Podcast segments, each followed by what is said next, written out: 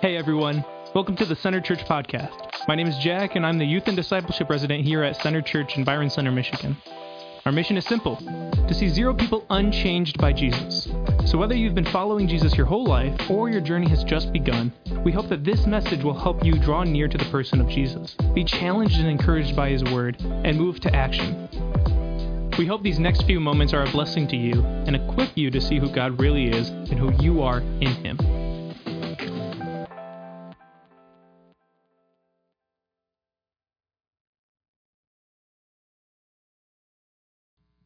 Hey, good morning, Center Church.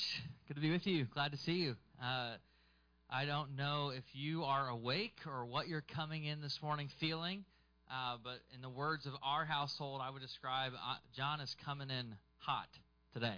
Okay, so you may not know what that means. Why don't you turn to somebody next to you and just say, I don't know what coming in hot means, but I'm ready for it. Okay, so just turn to somebody close to you or down your road. Just say, I don't know what that means, but I'm ready for it. So, part of coming in hot means we're going right into Jonah 4. So, if you have your Bible, you got a phone, go with me to Jonah chapter 4, and let's read together the last couple verses of the story. This is our last week here in Jonah, and this is what the word says. This is Jonah 4, verse 10. But the Lord said, You have been concerned about this plant, though you did not tend it or make it grow. It sprang up overnight, and it died overnight. And should I not have great concern for the great city of Nineveh, in which there are more than 120,000 people who cannot tell their right hand from their left, and also many animals?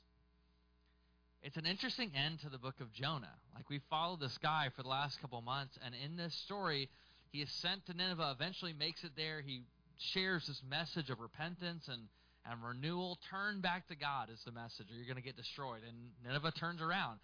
And then Jonah gets really angry about the fact that they turned around. And at the very end of this story, he gets mad about this plant and he's mad about a worm eating the plant and mad at God for who God is. And, and at the end of the story, this whole book leaves us wondering, like, what what happened to Jonah? Like, why is he so not concerned about Nineveh and he's so much more concerned about plants and worms eating his plants and and just wanting all of that instead of a whole city to turn around. And this is like the interesting way that Jonah ends. It's him and God going back and forth with each other.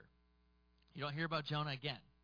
This is the end of Jonah's of his story. And I think there's something happening. When you ask the question, why wasn't Jonah concerned about Nineveh? Like this question has plagued me these last couple months. I'm trying to get in his head over and over like why doesn't he care? I mean, Jonah's a prophet. He's called by God. He's a mouthpiece for God in the nations. He's supposed to be God's man.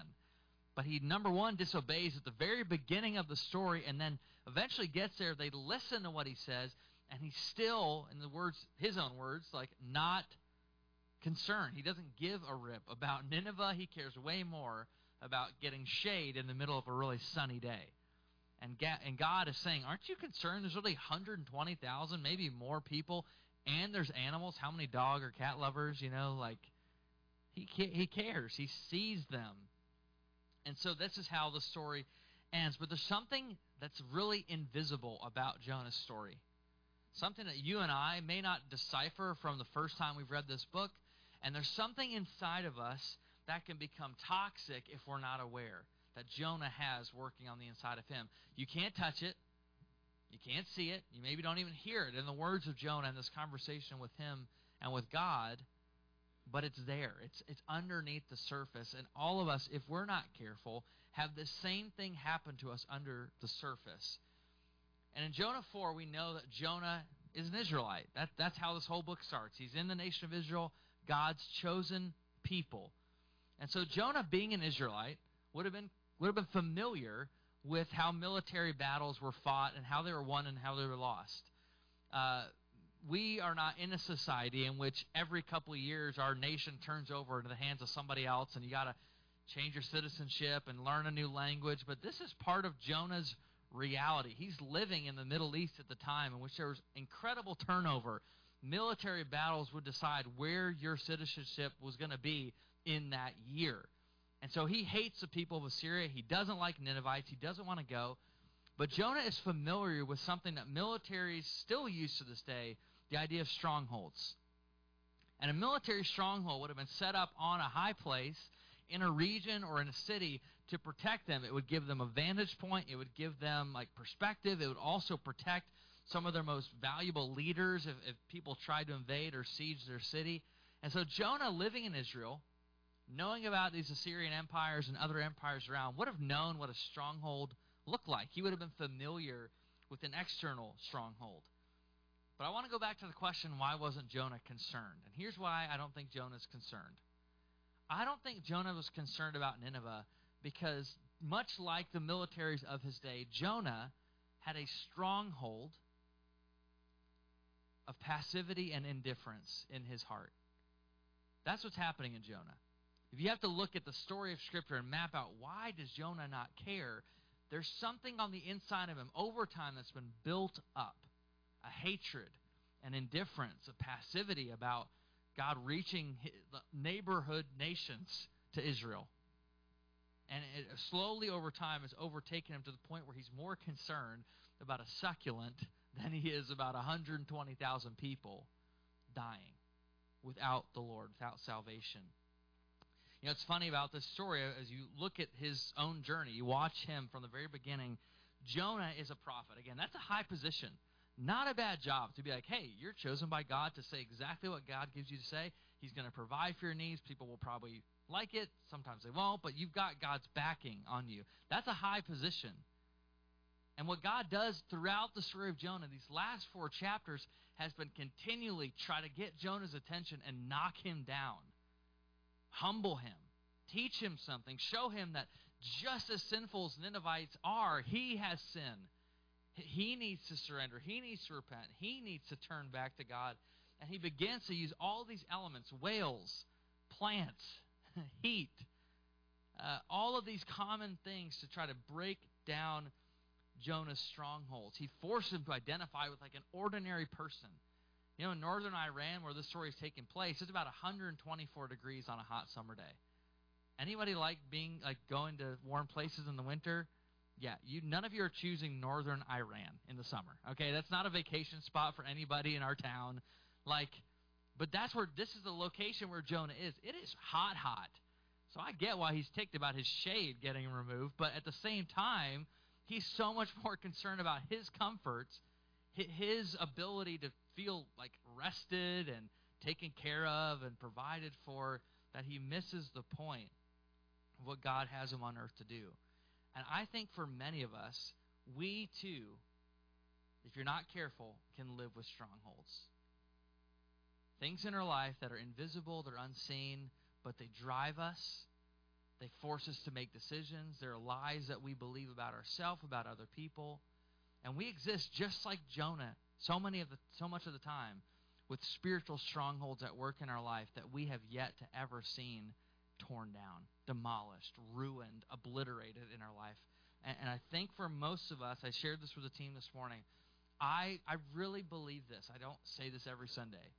I really believe that right now, for many of us and some of our families and our marriages, our friendships, there's a greater level of freedom God wants to bring us to, but he, it will not happen unless we work to tear down strongholds today. And I don't say that to like make it sound really abstract, like I don't know what you're talking about. I'm saying that because I truly believe the Holy Spirit is the only one. When we get in touch with Him, the truth, He will tear down the strongholds of our life and replace them with freedom and hope and full, brimming to the full life for us. And so today, what I want to do is break down how to break down a stronghold. And this is a journey I've been on for many years. This is something I was introduced to a long time ago and didn't really ever interact with it until recently, but it's really started to rewire my thinking and change my relationship with God.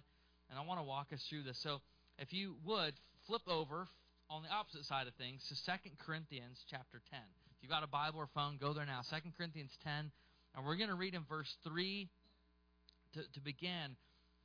And Paul, as he's writing to this church in Corinth, he uses the same military language Jonah would have been familiar with. He's teaching them about how to dismantle, tear down, demolish, in his words, spiritual strongholds that build themselves up in our lives and keep us from, from real freedom. This is what he writes. This is 2 Corinthians 10, verse 3.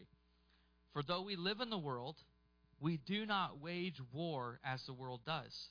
The weapons we fight with are not the weapons of the world. On the contrary, they have divine power to demolish, say this word with me, strongholds. Yeah, they have divine power to demolish strongholds. And we demolish arguments and every pretension that sets itself up against the knowledge of God. And we take captive every thought to make it obedient to Christ. That's what he writes about strongholds. That's what he says about the, the inner life that you and I have. That if unchecked, if not work, if we don't do the work with the Spirit to tear those strongholds down, he's saying, watch out for that. God has given you the power to tear them down. Don't let them define and build up in your own heart like Jonah ends up doing. And so if you look at a stronghold, these spiritual things that take take root in our life that keep us from freedom, if if you had to kind of give them some categories, here's some of the categories I would give. Number one, a stronghold can be individual. It can be a, a, specific thing that you have walked through that would be unique to your story. That certainly can be a stronghold. But secondly, there can be family strongholds. There can be things that your parents dealt with that you deal with. And there can be things that your kids are going to deal with because you dealt with them. They're generational patterns or, or spiritual kind of barriers or obstacles or maybe sin things that happen over and over again. And because this person did this and their grandpa did this and then his grandpa did this, it kind of gets worked down the line and it becomes a stronghold in your family system. But thirdly, there can also be regional strongholds. There can be pockets of places that you and I live in which there are unique strongholds to where we are geographically. And fourthly, there are cosmic strongholds. Those are if you think about Paul's words in Ephesians and other letters he would write later on, it's basically it's like, hey, just so you know, what you're seeing and touching is not all there is. Like your lunch today is not like the fullest picture of existence. Uh, there is literally a spiritual battle in the cosmic realm being waged for good and for evil, for God and for the enemy. Now, you may go throughout your day and wake up tomorrow morning and be totally oblivious to it. Doesn't make it less real. Paul's saying it's there. There are strongholds that, that God is actively seeking to tear down in our lives, in our communities, and in our families. And so there's really three pillars. If you had to break this down, if you look at the New Testament, three things that are true of every single spiritual stronghold. And here they are. The first element of a stronghold is there's an event or there's a system that has taken place. An event or a system. And sometimes it's a really painful event. Sometimes it's like it's something that's happened in your story or something that's difficult, or you look back as a, as a kid, you remember something happened to you or around you that affected you. Secondly, there's a lie we begin to tell ourselves out of that event or out of that system. And the lie sometimes goes like this like, I can never trust people, or I can't really be vulnerable, or I'm not safe, or I'm not, I'm not valued, I don't belong. They're lies that we tell ourselves, and we begin to let them get soaked into the fabric of our everyday experience. And eventually, what happens, if you believe those lies long enough, they create in us what, what some would describe as a vow or a commitment. And so, if you're saying, I'm never going to be safe, what that means, my commitment is I'll always be guarded. I will never let anyone truly love me. I'll never let everyone see the full picture of what it's like to be me. I'll never be honest. I'll put on a face, I'll put on a performance. Even when I show up to church, I've got to act like I've got everything figured out. That, that's what that looks like. And all of us, knowingly or not, because we're in a sinful world, have the tendency to go through the, that, that pattern until we build up a stronghold. There's an event or a system, there's a lie, which leads to a vow. So for some of us, a stronghold could look like I don't trust people. I've committed, I've vowed to myself I will never fully trust people. And underneath that is a lie that people are maybe not safe or they won't really love you if you're vulnerable. And maybe that goes all the way back. You think when you're six years old, something happens or your parents divorce or there's some traumatic event that you walk through that's maybe even unprocessed to this day. And, and you look back and you can trace and say, that's where the stronghold started. That's where it was built up. Uh, you may look at it and, and maybe for you, it's this one I definitely connect with. I need to be better than others. I need to look better than others. I need to pre- present myself as stronger or more competent or more awesome or more perfect or more beautiful, whatever your thing is, than other people. Why? Because somewhere underneath that is a lie. I have to look good to be okay. I have to be the best looking person in the room. I have to have the things that, that people think I should have to be beautiful or be uh, handsome or whatever. There's a there's a lie that you've bought into, and that may go back to a moment in your story from a long time ago, or it could have been something that happened last year. I'm constantly suspicious of people would be another one, or I can't stop yelling at my kids, or my kids are never going to be okay, or I go from one toxic relationship to another. I've got a person in my life right now who has a knack. I don't know if they make dating apps for meeting the wrong person, but this person's on that dating app at least because it's like, how do you find these people? Like, she is terrible. She is clearly not a good person and not a good human being. Do not marry. Do not live with this person. And over time, again and again and again, this keeps happening. I'm like, what are you doing? Like, how do you not see this? Well, somewhere in there, there's a spiritual stronghold that's been built up. There's a, a vow or a commitment with a lie attached and an event or system attached. So here's the golden question, okay? What if what if you do identify a stronghold? What if the Holy Spirit makes something clear? He's pressing. Maybe you're sitting there, you're like, oh, you just talked about mine. What do you do once you've identified a spiritual stronghold in your life? It's really, really simple. Tear it down. Tear it down. And the only way you can tear it down is through exposure to the truth of who God is and who you are. That's the only way. It's not the worst thing you could do is be like, all right, I get it. I got Paul's words, and what I'm going to do is go home and I'm going to create a list of like five habits. I'm going to tear down those strongholds every day. I'm not against habits.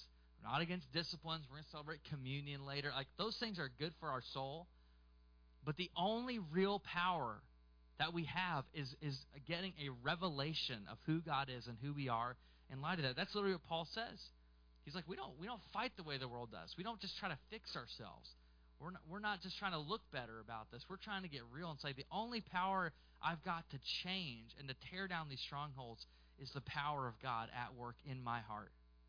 And I need a revelation. I need a vision. I need a, a, a fresh moment, an encounter with Him to really let that take place in my life. Here's the, the warning sign that comes up for me when I read Jonah.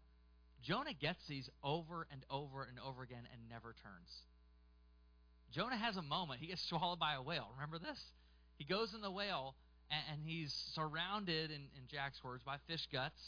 And he's, he's swimming amongst the fish guts in the whale's stomach. What does Jonah do? He prays. Jonah prays. And he prays and he talks about God's character and how he's surrendering and salvation belongs to him. And he's going to go to Nineveh. He's going to do the thing God asked him to do. He gets spat out. He goes to Nineveh. They repent. They turn. What happens to him in the though? He gets a picture of who God really is, what's happening around him, and who he is in light of who God is. And then fast forward Nineveh turns. They repent. And Jonah's like, dang it. I did not want you guys to repent. I didn't want you to turn. I hate you guys. And what does God do? Why are you so angry about that? You don't have a right to be angry about that. That's good. And what does Jonah say back to God? I knew that you were a gracious, compassionate, slow to rich, abounding love, rich in mercy, faithfulness, gracious. I knew you're all those things. That's why I didn't want to go to Nineveh and to preach this message of repentance. What does he have? Maybe he doesn't do anything with it, but he has a revelation of who God really is. He's, he's calling on God's character. And in light of that, Jonah never fully turns. He never really like moves into that next phase of surrender and submission to that. He lets the stronghold dictate his life. And a lot of us do that too. You may not sense it, you may not feel it, but you can look at your story and see, oh yeah, there it is. Yep. I know what you're talking about. It's right there. Here's where it shows up for me. Here's what it feels like here, here, here's maybe the fatigue or exhaustion I get by trying to overcome it by myself. But by God's encouragement through His Word is once you know what it is, tear it down. Expose that thing to the truth. And I, I already shared, there's some of those that, that register for me. I'm like, yep, that's it for me. Perform, look good, make people think you're better than you are, make people think you're more composed and put together than you really are Th- those are ones that show up for me on a regular basis. But I was trying to get underneath what are what are some of the deeper ones that I truly feel like God has freed me from, or I should say, is freeing me from. And I came up with one. I had someone attend our church recently, and they showed up this past summer, and I was like, "Hey, great to meet you guys." I kind of knew them, didn't didn't really know them, and they just asked, "What happened to you?" I was like, "I don't know." Male pattern baldness. I don't know. Like, what are you talking about? They're like, well, we came to your church in 2019, and we decided we're not going back. And I was like, okay, that's what a great introduction. Like, I'm so glad you're here now. And and this, I said, okay, why do you tell me that? That's kind of an odd thing to say. Like, I came here a couple years ago. We didn't like it. You were in this Christian school gym. We decided we don't want to be there, and we didn't like you. And uh, but now we're back here. And I said, okay, walk me through that. Why, why, why'd you ask me what happened to me? And they said two words that that will strike me. I was sitting, I was standing right here. They said, "You're different." I was like, again, what do you? I don't. I didn't fully understand what they meant. They're like, "You're you're different. You you're changed. You're you're different than the person that we met in 2019." I started to think about that, and I was like, "What? What's under? What do you mean I'm different?" Now, again, this past summer, and I was just reflecting on that. I think the I think what they're talking about is they're speaking into something that happened with one of my strongholds over the last couple years. One of my strongholds that I have to be aware of, I have to submit, I'm working actively with the Holy Spirit to tear down is this. This is how I would describe it. Passive, boring, comfortable Christianity is the end goal of my salvation. That's what I believed. I can still believe that sometimes. Passive, boring, indifferent, coast through life relationship with Jesus is, is that's what I was created for. My system was West Michigan. Plenty of churches, plenty of pastors, plenty of religion, plenty of people who, for for so many reasons, and I I get it. Like just are so used to church and have to drive by a bunch of churches on the way to work every day, and everyone they talk to kind of has some faith background, or they go to this church, and my neighbor goes to this other church, and we're just it's so around us, and it was around me that that was a system I grew up that that's just what you do. It's like a part of your weekend rhythm. But there would be weeks, months, probably years of my life which I'd show up to stuff just like this and nothing would move in my heart. Nothing would move me. No song. I'd be like, I don't like that song, so I'm not going to sing that song. you know, like maybe that happened to you this morning. You're like, I don't care for that song, or that sermon just didn't really do it. Here's what he could have done better, or she could have said this differently, or whatever. Like, I would just sit there, and it was such a critical thing because for me it was passive. It didn't. I never really engaged me on a heart level, and so my lie, if that was my system, my lie was that living for God was simply a moral exercise that I wasn't that good at. That's a lie I, b- I believed and told myself. That's what. It, that's all it is. This is like trying to manage my sin for as long as possible. Make sure nobody finds out that I've got this stuff, and just be comfortable and quiet and passive about it. And, and lastly, my vow, my, the commitment I had made to myself, even though it's I would never would have verbalized this, was my vow was to guard my heart, to keep playing the game, to live a very safe, quiet, comfortable Christian life. But something happened to me in 2020. That happened actually all of us. All of us in 2020 were forced to reckon with who we really were.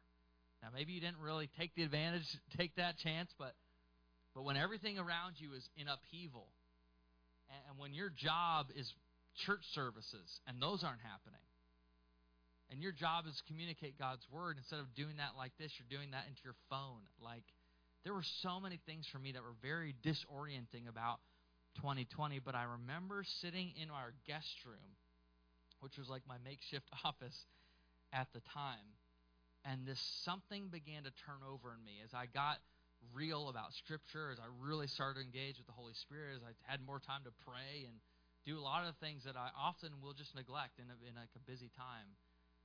I began to grow discontent with my stronghold. something started to click over in me to say, is this really all there is? Is there more? John, John, are you settling for a stronghold brand of Christianity when there's a lot more on the table? That started to happen to me. And as I thought about that couple's comments to me, I was like, that started in 2020. And thank God by His grace, every single day almost, He's bringing me into that, saying, John, don't get like don't, Jonah. Don't get like Jonah. Don't get like Jonah. Watch out for the stronghold. And like Jonah, what I realized four years ago was that I had shaped my life with God perfectly to get the results I was getting. The results I was getting of passive, boring, comfortable, inward turned Christianity, I had a system for that and it was working beautifully. And something happened. There's some something turned over in me in that year of crisis and, and upheaval for all of us to say, I don't want to live that way anymore. I think that there's more, and I, I'm not experiencing that yet.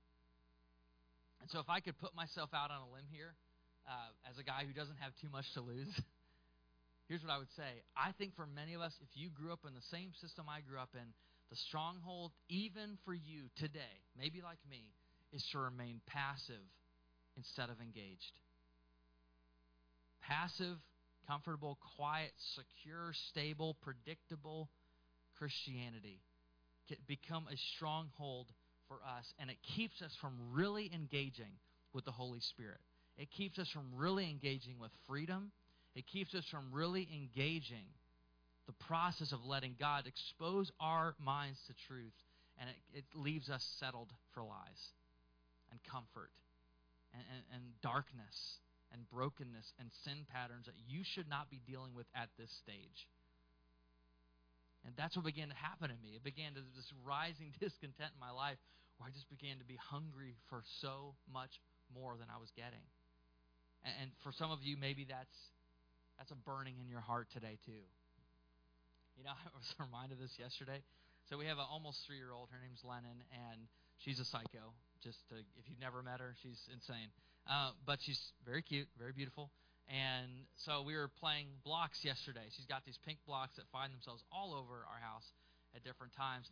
But I love blocks as a dad. You know I love blocks? Because you can be passive while playing blocks. All you have to do is hand her the next one, and she just does the rest. I'm like, oh my gosh, I'm so tired. Got up so early against my will. I just want to sit on your floor and hand you blocks. And she was like, all right. So we sat down on the floor. I'm handing her blocks, handing her blocks.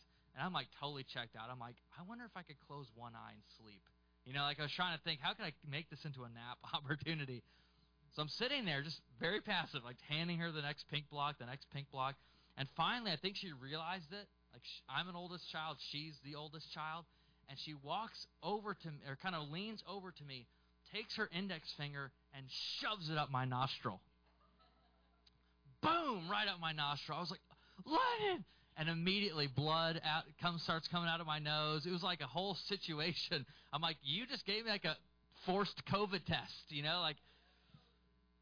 And so I, I'm like bleeding. I'm like, I got to go to the bathroom. I'm to be dripping blood on your floor. So I go in.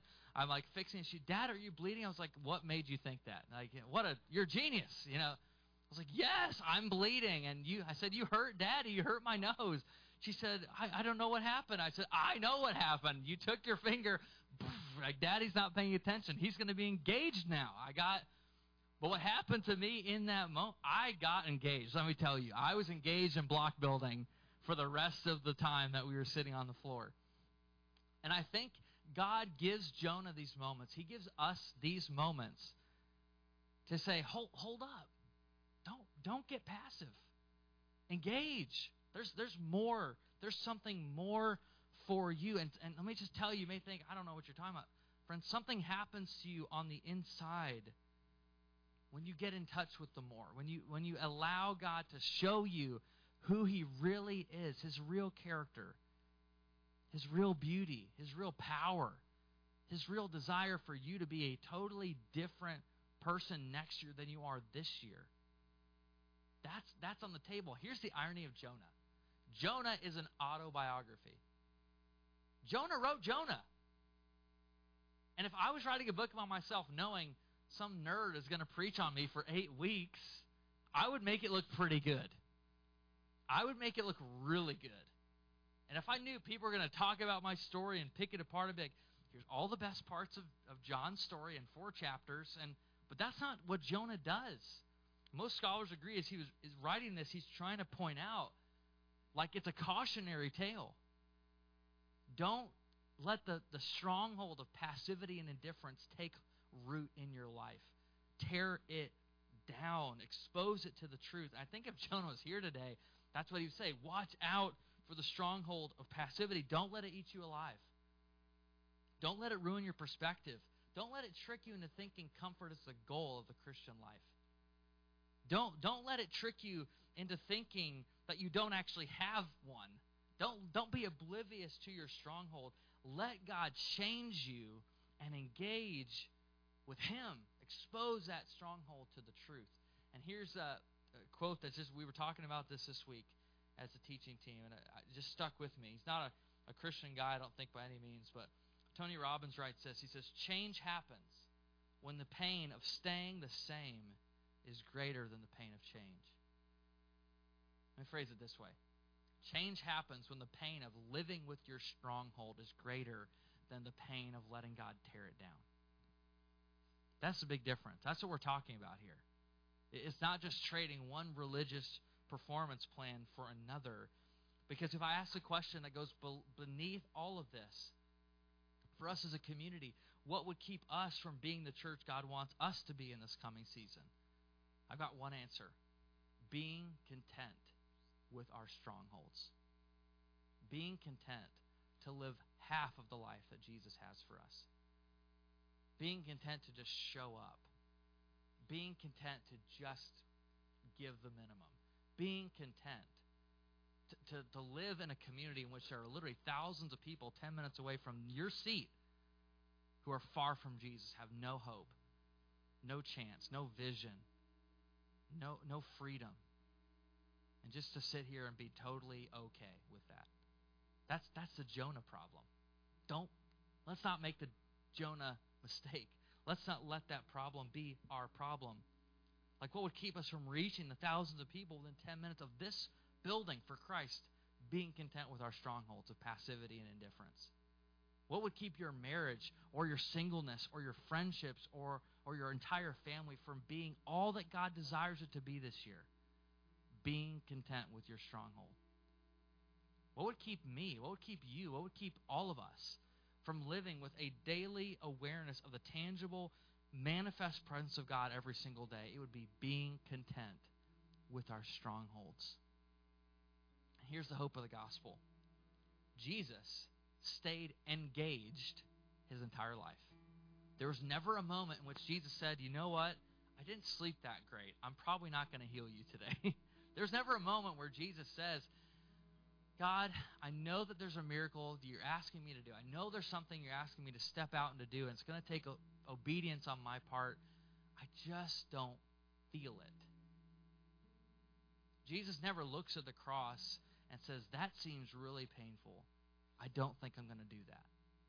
No, Jesus stays engaged his entire life. There's never a moment in which you could describe Jesus as being passive to the Father's heart or to his presence, passive to the needs of those around him who are completely lost, not yet healed, not yet saved, not yet rescued. Friends, that, that's the beauty of the cross. The beauty of the cross gives us a vision of God fully engaged with us, fully there, present, feeling all of it for your and I, you and I's salvation. That's why Jesus is the true and better Jonah. That's why Jesus is the true and better king, the true and better prophet. And it's exposure to that truth of who King Jesus really is that tears down every stronghold, that gets us in touch with the life of freedom and vision and destiny and purpose and hope and truth that he really wants all of us to experience, not just super Christians, all of us. And so I'm not exactly sure where this goes. I could like give you some five steps or something, and that may just feel like a list of rules. What I really feel like is we need we need a revelation of who Jesus really is. That's what changes us. I remember that happened for me uh, about a year ago. There was something described as the Asbury outpouring that take, took place in a real small town in Wilmore, Kentucky. And me and some of our other lead pastors jumped in a van, drove down there, just wanted to experience it, just wanted to be a part of it, be in the room. I remember walking into Hughes Auditorium, this picture you see here, and I walked in, the first thing that hit me, I remember journaling this weeks later, was the worthiness of Jesus. That's what hit me. Was Jesus? There are people, thousands of people from all over the world, not just Kentucky, like all over the world, flying in, driving to a small town you've probably never heard of. Why? Because Jesus was worthy and Jesus' presence was overtaking a, a place and tearing down strongholds, and people wanted to be in the room when that was taking place. That's what hit me was the worthiness of Jesus. It gripped my life. And all that all that began to take place in the last year, a lot of things that I wouldn't have chosen to take place, all were pointing me over and over again, Jesus, I don't understand this, but you're worthy. Jesus, I know I've got this stronghold that wants to creep into my life again and again of passivity, indifference, comfort, safety, stability, predictability, and you want to tear that down. You are worthy of tearing it down. You're worthy of my attention. You're worthy of my focus. And when we worship, that's what we do. When we take communion here in a minute, that's what we're doing. We're stepping into a moment saying, God, thank you for the blood. Thank you for your body broken for me. I need grace because of who you are, what you've done on the cross, I can receive it today, fresh in my life. And, and you want to tear down strongholds. And so as we sing, as we worship, friends, that's the invitation. And what Paul says in Corinthians is don't just take communion. Don't just do it because you've always done it. He says examine yourself, reflect. And today I think the chance for us is to reflect and examine God, what are the strongholds keeping me from full life in you? And be honest be specific, and surrender them to Him. And so I'd love to pray for you before we take communion and worship. Would you join me as we do that?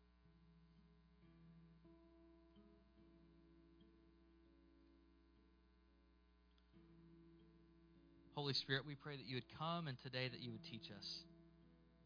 Teach us about your character.